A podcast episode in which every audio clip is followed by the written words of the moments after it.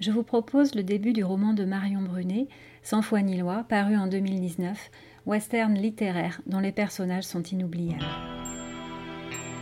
La première fois que j'ai vu Abstenson, du sang coulait de son oreille gauche.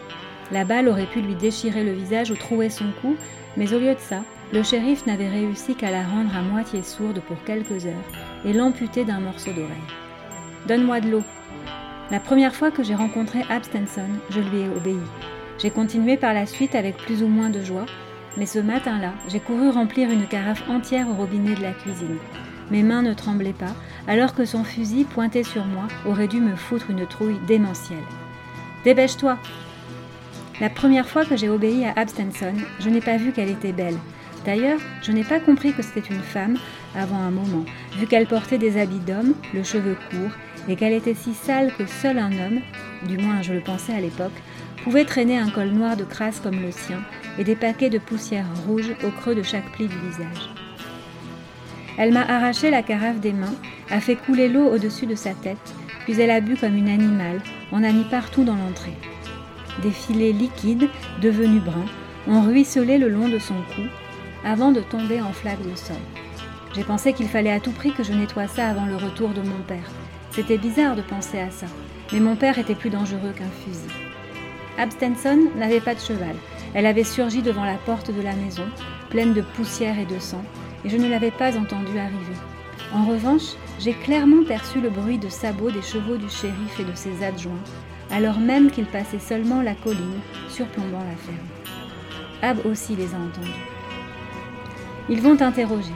Tu restes sur la véranda et tu causes fort, que je puisse tout entendre de l'intérieur. J'ai acquiescé. Elle a dû penser que ce n'était pas assez clair. Si tu leur parles de moi, je te tire une balle dans la tête.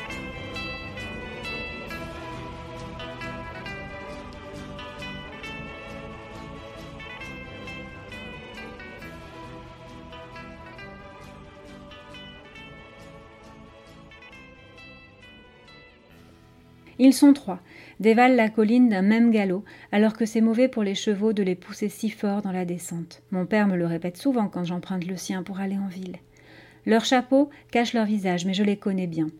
Les bêtes bavent une écume verte, leurs flancs humides se soulèvent trop fort.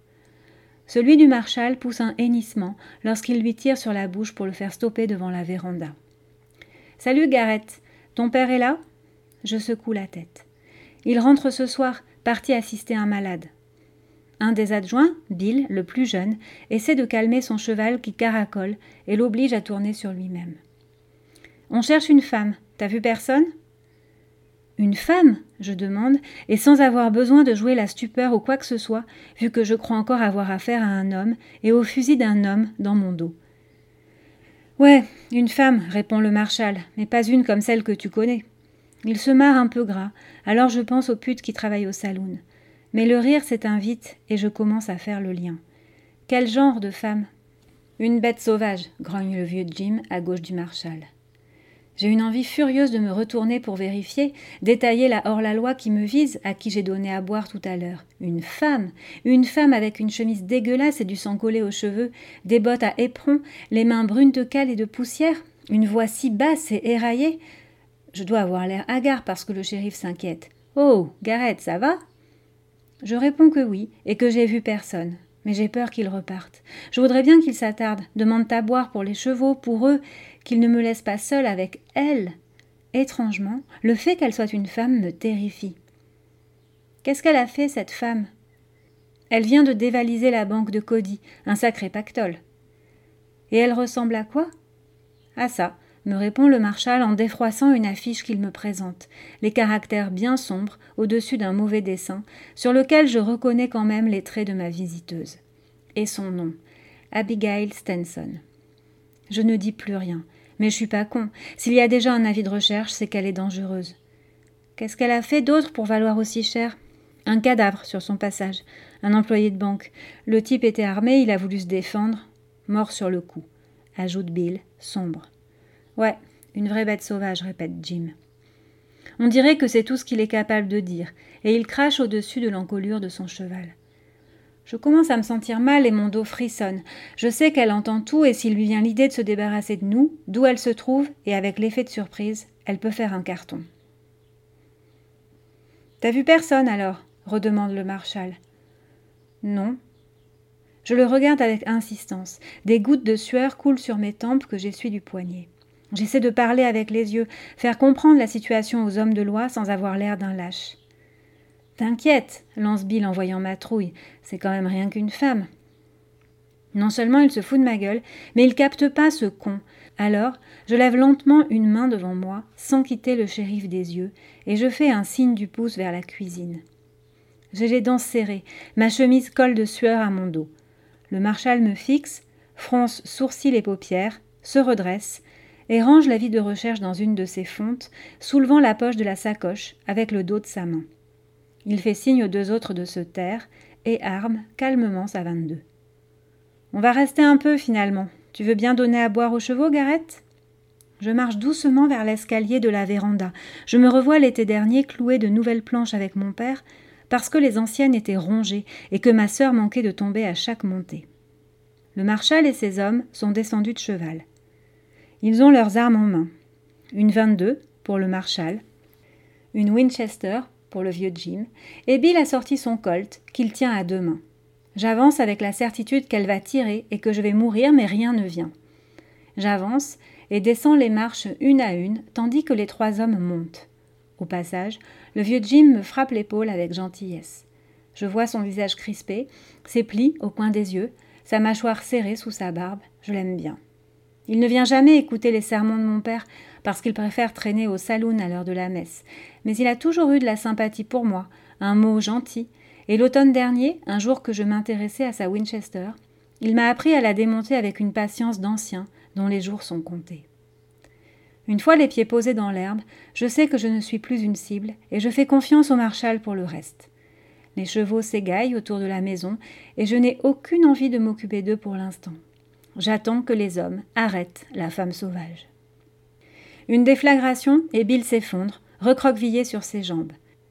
Jim et le marshal se baissent d'un même mouvement de chaque côté de la porte. T'es coincé, Stenson N'aggrave pas ton cas La voix du marshal résonne, calme et brutale. Il a l'habitude, mais je vois bien qu'il est inquiet. En rampant, Bill va s'adosser au mur sous les fenêtres de la cuisine. Il grimace de douleur, son pantalon poissé de sang de la cuisse au genou. Sors d'ici, espèce de garce Il braille, rendu hargneux par la douleur. T'as peut-être une chance d'éviter la corde si tu te rends vu que t'es une femme, lance le marshal. Quelques secondes de silence, de temps suspendu, où chacun attend de la voir sortir les mains sur la tête, mais ce n'est pas du tout ce qu'il se passe. Dans un bond formidable, Abigail Stenson traverse la véranda, enjambe la rambarde à la vitesse d'un puma et atterrit à côté de moi. N'ai pas le temps de réagir, elle me saisit par le col et pointe son fusil, remonté entre mes omoplates, canon contre ma nuque. Jim et le marshal sont déjà au-dessus de nous, armes braquées sur elle, mais c'est trop tard.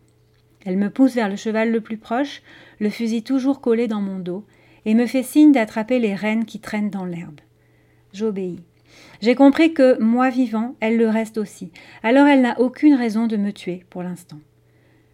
Je sens sa respiration saccadée, l'odeur aigre et forte de sa sueur, tandis qu'elle me prend les rênes des mains et tire l'Apalousa vers elle.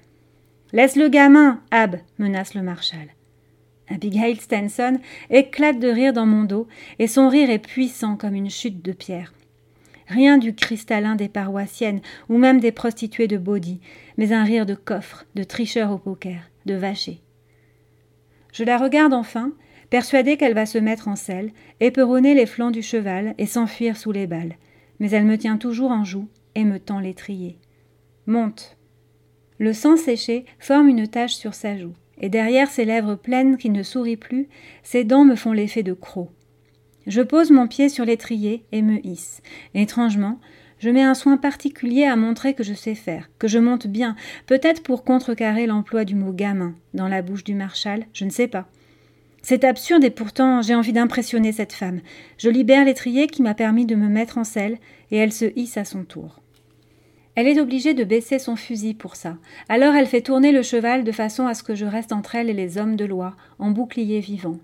L'animal remue sous nos deux corps, se rebelle sous le poids inhabituel, secoue l'encolure et tente quelques pas de côté, mécontent. Abstenson, si tu touches un cheveu du gamin, on fera pire que te pendre, je te préviens. Elle cale le canon du fusil dans le creux de mon aisselle, sans la moindre douceur, et saisit les rênes de son autre main. Si vous tentez quoi que ce soit, si vous me poursuivez, si je vois l'ombre de ton chapeau, vieil homme, ou le bout de ta vingt-deux, Marshall, je l'abats. C'est clair? Le visage des deux hommes est crispé de haine. Au-delà de leur inquiétude pour moi, je devine surtout l'humiliation, la blessure d'orgueil qu'elle leur inflige. Moi, je ne ressens rien de dissible. Ma peur s'est noyée dans la folie de la situation. Je sens les flancs chauds du cheval entre mes jambes, le corps d'Abstenson contre mon dos, la morsure du canon. Et enfin, la détente puissante de l'animal que Stenson vient d'éprôner, le galop qui nous oblige à cogner nos corps l'un contre l'autre à chaque foulée. Le canon du fusil mord la chair fragile sous mon bras. Je serre les dents.